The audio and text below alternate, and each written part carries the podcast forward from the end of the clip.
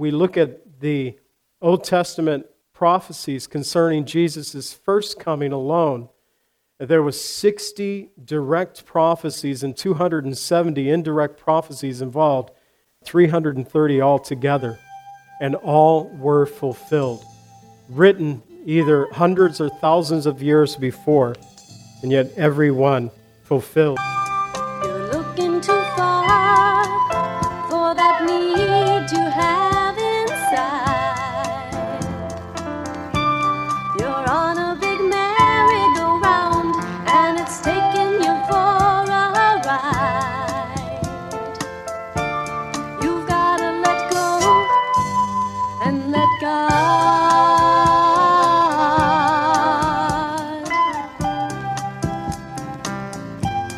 Welcome to the Cleansing Word. We invite you to stay with us as Pastor John Pinnell of Calvary Chapel Lake Villa takes us through a verse by verse study from God's Word. Each Monday through Friday, we'll be airing messages to encourage you in your faith that you might grow in the knowledge of our Lord and Savior, Jesus Christ. I hope that you enjoy this broadcast, and I'll return at the close of this teaching to give you more information about our church and how you can obtain a copy of this message. Now, here's Pastor John with today's message from God's Word.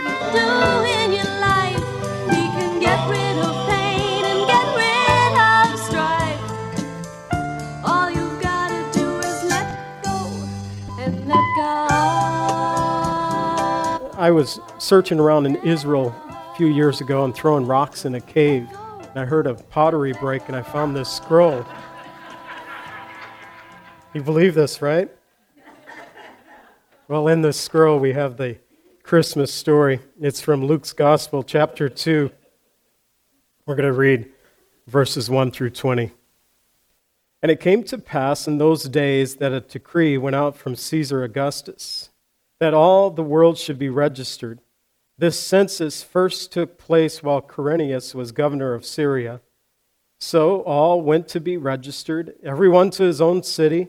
Joseph also went up from Galilee out of the city of Nazareth to Judea, to the city of David, which is called Bethlehem, because he was of the house and the lineage of David, to be registered with Mary, his betrothed wife, who was with child. And so it was that while they were there, the days were completed for her to be delivered. She brought forth her firstborn son and wrapped him in swaddling clothes and laid him in a manger because there was no room for them in the inn. Now there were in that same country shepherds living out in the fields, keeping watch over their flock by night, and behold, an angel of the Lord stood before them, and the glory of the Lord shone around them, and they were greatly afraid.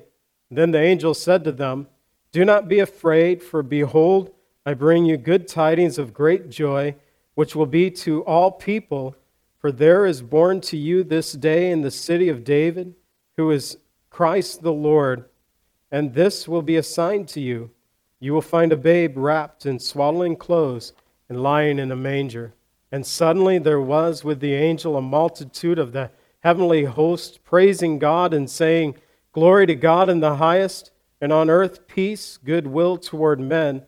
And so it was when the angels had gone away from them into heaven that the shepherds said to one another, Let us now go to Bethlehem and see the thing that has come to pass, which the Lord has made known to us. And they came with haste, and they found Mary and Joseph and the babe lying in a manger.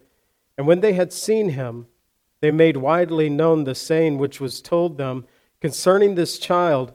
And all those who heard it marveled at those things which were told them by the shepherds. But Mary kept all these things and pondered them in her heart.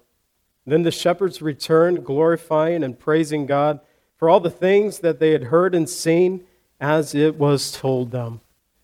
Father, we thank you so much for your word that is given to us, that you put in the heart of Luke that he would pen these sacred words for us, that we would know this portion of the gospel story and the birth of our Savior Jesus and, and the interaction of the angels with humanity through the shepherds. Father, bless us now as we look into your word this morning. We ask in the name of Jesus. Amen.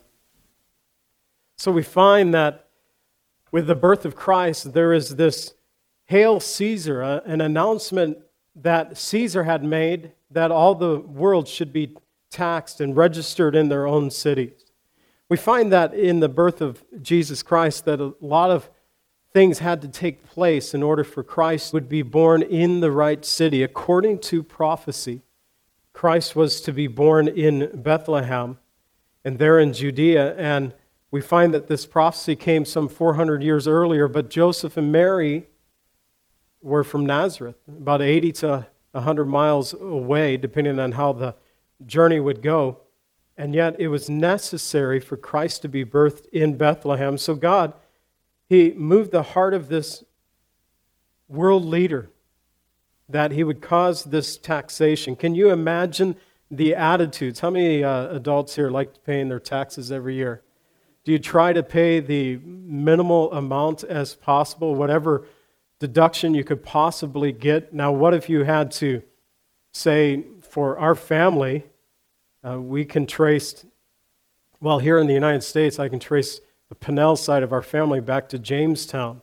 Now, what if it was necessary for me to pay my taxes? I had to go over to Jamestown, over on the East Coast, which I've never been, to pay those taxes. Or if we just take it to my immediate family down to southern Illinois to travel by car to go pay taxes, we would grumble, we would complain, and I'm sure that was the attitude of most of Judea at that time as they were all zigzagging across the land to get to their home cities to be registered to pay this tax.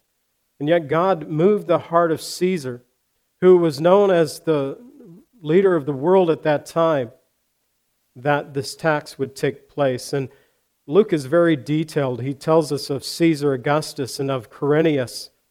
And he tells us such detail that we can help to pinpoint the birth and the date of our Savior Jesus. But this census caused the moving of a nation to come and to be taxed, and it also caused a very pregnant Mary to be brought by her husband Joseph. Now, we know the other side of the story, and we've been studying it all month that although Mary was pregnant, the child was not Joseph's, but was of the Holy Spirit, for Mary was still a virgin. And that's why Luke tells us that she is the betrothed wife of Joseph. They had not come into that full marriage as of yet, although Joseph did take her to be his wife. There was still the birth of the child that was to come first. And so they went to the city. They went to be registered according to the law. But what they did not know is that God was playing into the story. Solomon wrote in Proverbs 21:1 that the king's heart is in the hand of the Lord, like a river of water. He turns it wherever he wishes. And so God, looking at the situation, realizing that Mary and Joseph, they were in the wrong city. He says, You know what, Caesar, you need to do something for me. Now, Caesar didn't even know he was doing anything for God. He thought that he was showing his power, his authority to cause this worldwide taxation. But in reality, God was behind the scenes, uh, causing a very pregnant gal to go on a journey. I don't, I don't know, ladies, the willingness of any woman who is great with child to go on an 80 to 100 mile journey and you know it's nothing in an automobile but they didn't have an automobile. They may have walked it may have been a donkey involved maybe she had the ride but can you imagine being on a donkey or horseback? Up and down up and down. I'm sure the journey wasn't that easy to be great with child and yet Caesar commanded the world, and the world responded, but in reality, it was God who commanded Caesar and moved his heart. And he was to be of the house and the lineage of David. Jesus not only was to be born of a virgin, according to Isaiah 14, he was also to be born in Bethlehem, according to Micah 5 2. He was of the tribe of Judah, according to Genesis 49 10 and of the house and the lineage of David, according to 2 Samuel 7, verses 11 through 16. We have four prophecies right there that he's to be born of a virgin, born in Bethlehem, born of the tribe of Judah, born in the house and lineage of David. Four prophecies of fulfillment that was necessary just to be fulfilled in one man. And we look at the Old Testament prophecies concerning Jesus' first coming alone. There was 60 direct prophecies and 270 indirect prophecies involved, uh, 330 altogether, concerning Jesus' first coming, and all were fulfilled, written either hundreds or thousands of years before, and yet every one fulfilled. It's significant that our faith, and that's one of the things I've been thinking about this week, that our faith isn't merely built upon the imagination of man.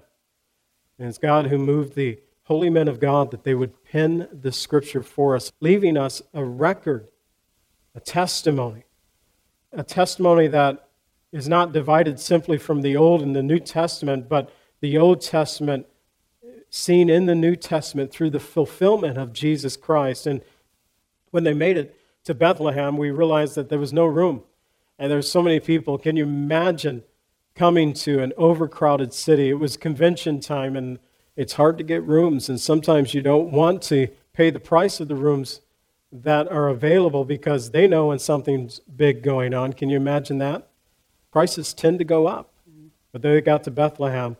There was no room, there was a cave available, a place where they sheltered animals. And this was the place where Jesus was born. Jesus came from the heights of heaven's glory, not as a man, but as a babe. Jesus, the great high priest of God, he was not clothed in priestly garments, but he was wrapped in swaddling clothes.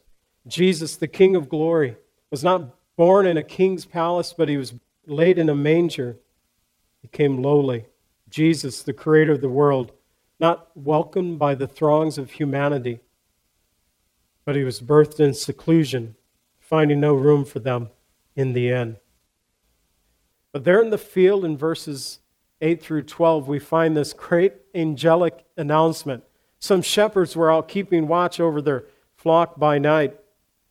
And shepherds in Israel, even to this day, when we were there visiting Israel and we went to Bethlehem, I don't know if they staged this or not, but it was perfect. We went over to Bethlehem and there was this open field. We didn't go into the city. The time that we went there, things were not too safe, so we couldn't go everywhere that perhaps they had planned. But they took us to this field that we could overlook and see the city of Bethlehem.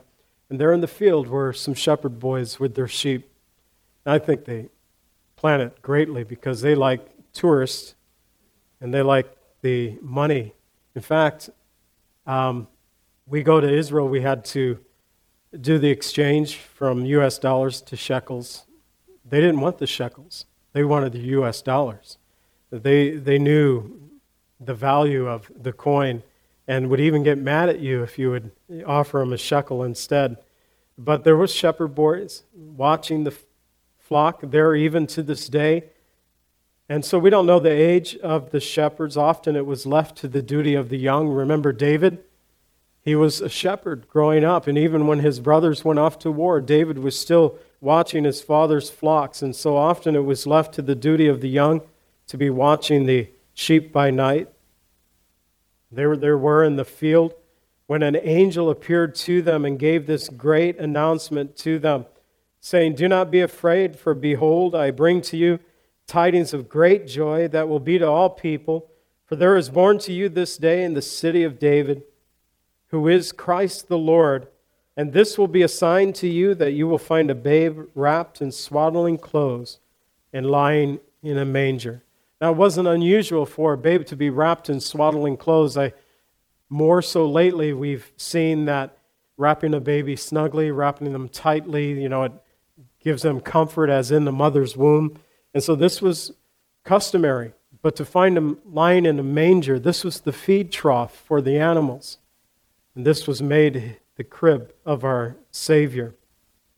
And so, seeing the angel And the Lord's Shekinah glory, the shepherds were greatly afraid, and, and the angels did what they always do when they bring God's word to God's people. It seems first they need to calm the fears of the people. Don't be afraid. I'm here to give you good tidings of great joy. And then he gave these titles of our Lord that he is first Savior, which in the Greek is soter. It means one who saves or one who delivers. And then he is Christ. It's Christos in the Greek. It is the anointed one, or in Hebrew, it'd be referred to as the Messiah. And he is Lord. It's kurios there in the Greek, but it means to one who has authority over. He is Lord, Master, or owner. And so they're born in Bethlehem. He is Savior, He is Christ, He is Lord. Then this one angel turned into a heavenly host of angels as they began to sing. A multitude of heavenly hosts, verse 13 tells us, saying, Glory to God in the highest, and on earth peace, goodwill toward men. Glory to God, referring to God the Father who's giving this precious gift to those who are on earth to bring peace, but not the world peace that I think all the world hopes for. It's an inner peace that comes through faith in Jesus Christ.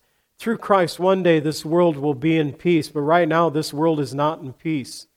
But even in the midst of the turmoil of this world, we can find peace through faith in Jesus Christ. And so there's a greater peace, as it says in Ephesians 2 14 and through 17. For he himself is our peace, who has made both one, who has broken down the middle wall of separation, having abolished in his flesh the enmity, that is, the law of commandments contained in ordinances so as to create to himself one new man from the two, thus making peace, that he might reconcile them both to God in one body through the cross, thereby putting to death the enmity.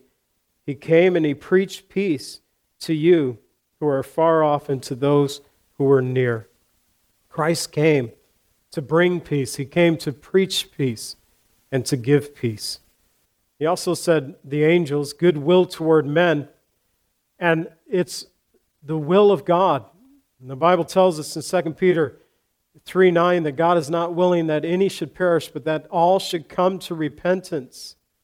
And he extended his goodwill toward all mankind when he gave the gift of his only begotten Son, that whosoever believes in him should not perish and have everlasting life the shepherds receiving the great testimony from the angels. When the angels departed from them, they went down to Bethlehem to see this thing that has come to pass. And when they went there, they found Mary and Joseph and the babe lying in the manger. And after seeing this, they didn't hang around for a couple of years waiting for the wise men to come, as we have in our nativities. They went and they made widely known the saying concerning the child. The things that had been told to them, they passed it on. They shared it with others, and the others who heard it, well, they marveled at the things that the shepherds had told them. Now, one of the Calvary Chapel pastors, he often teaches at conferences, Gayle Erwin, he said the reason they marveled at the things told them by the shepherds is because the character of the shepherds back then was often when the shepherds came to town, things went missing. They didn't have the greatest reputation. And now they're declaring that Christ our Savior had been born. So the people marveled at their report. But the word tells us that Mary kept these things and she pondered them in her heart. Mary had so much to ponder because she'd been told about the angelic announcement by Zacharias uh, by the angel to Zacharias when he was there ministering in the temple of their giving birth to a son, that is Zacharias and Elizabeth, and she was with Elizabeth when she went to visit, and Elizabeth being at that time five months pregnant, and her baby leaping for joy in her womb when she heard the voice of Mary. Mary had her own angelic announcement that was given to her by Gabriel, who came to Zacharias also came to Mary and told her that she would be with child, and she now has given birth to that child. She also had the announcement that came to Joseph by dream. At this point, there had been one dream that told Joseph that he should take Mary to be his bride. But before this story is completely over, four times Joseph would receive a word from God through his dreams. The angels would speak to him. And now the shepherds had come. Soon wise men would come. All these things converging together. And she took them and she pondered them in her heart. Gabriel had told her nine months earlier in Luke 1 32 and 33 He will be great and he will be called the Son of the Highest. And the Lord God will give him a throne over his father David, and he will reign over the house of Jacob forever, and of his kingdom there will be no end. She took these things, she pondered them in her heart. We think about the Christmas story. We find the angels were busy making known the coming of our Savior. They were busy, and what is more amazing as we learn in Scripture that God had been silent for 400 years, and suddenly he's speaking again to his people. He makes this announcement Gabriel first coming to the a son and daughter of Aaron Zacharias and Elizabeth, to tell them of the birth of their son, John, who would be the forerunner of the Messiah. Gabriel next came to a daughter of Judah, the Virgin Mary, to tell her that she would be with child.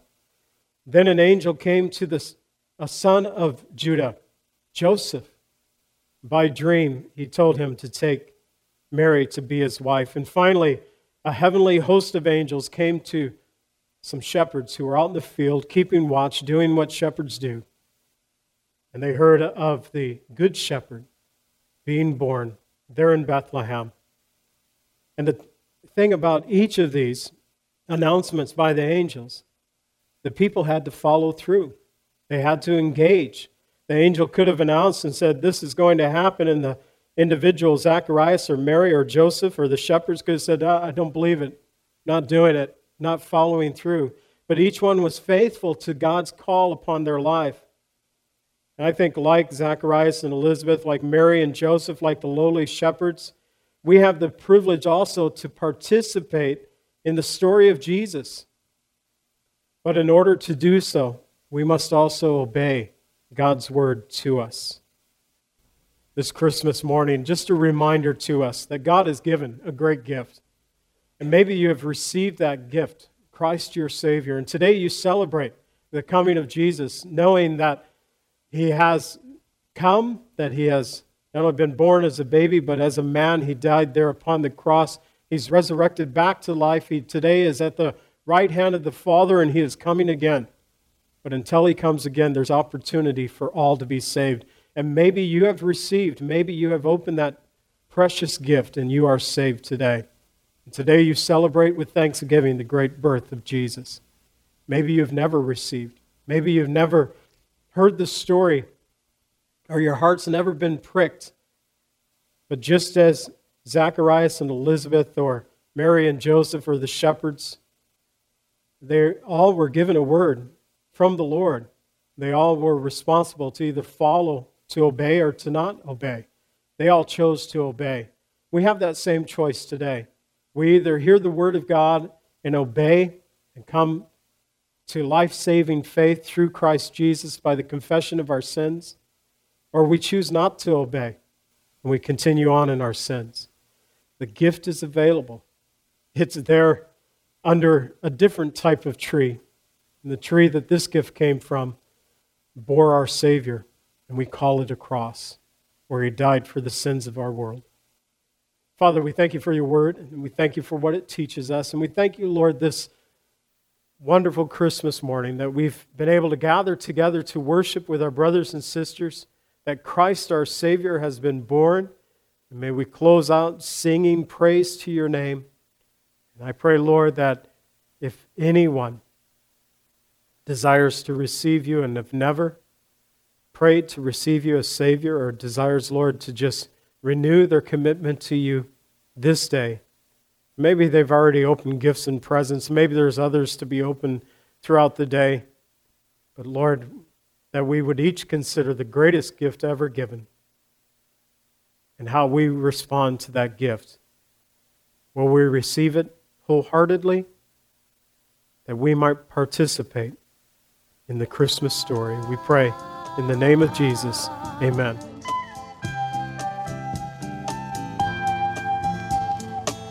Calvary Chapel is a fellowship of believers in the Lordship of Jesus Christ. Our greatest desire is to know Christ and to be conformed into his image by the power of his Holy Spirit. If you would like more information about Calvary Chapel, or if you would like a copy of today's message, please contact us at 847 265 0646. That's 847 265 0646. Thank you so much for joining us today, and may the Lord richly bless you as you worship Him today.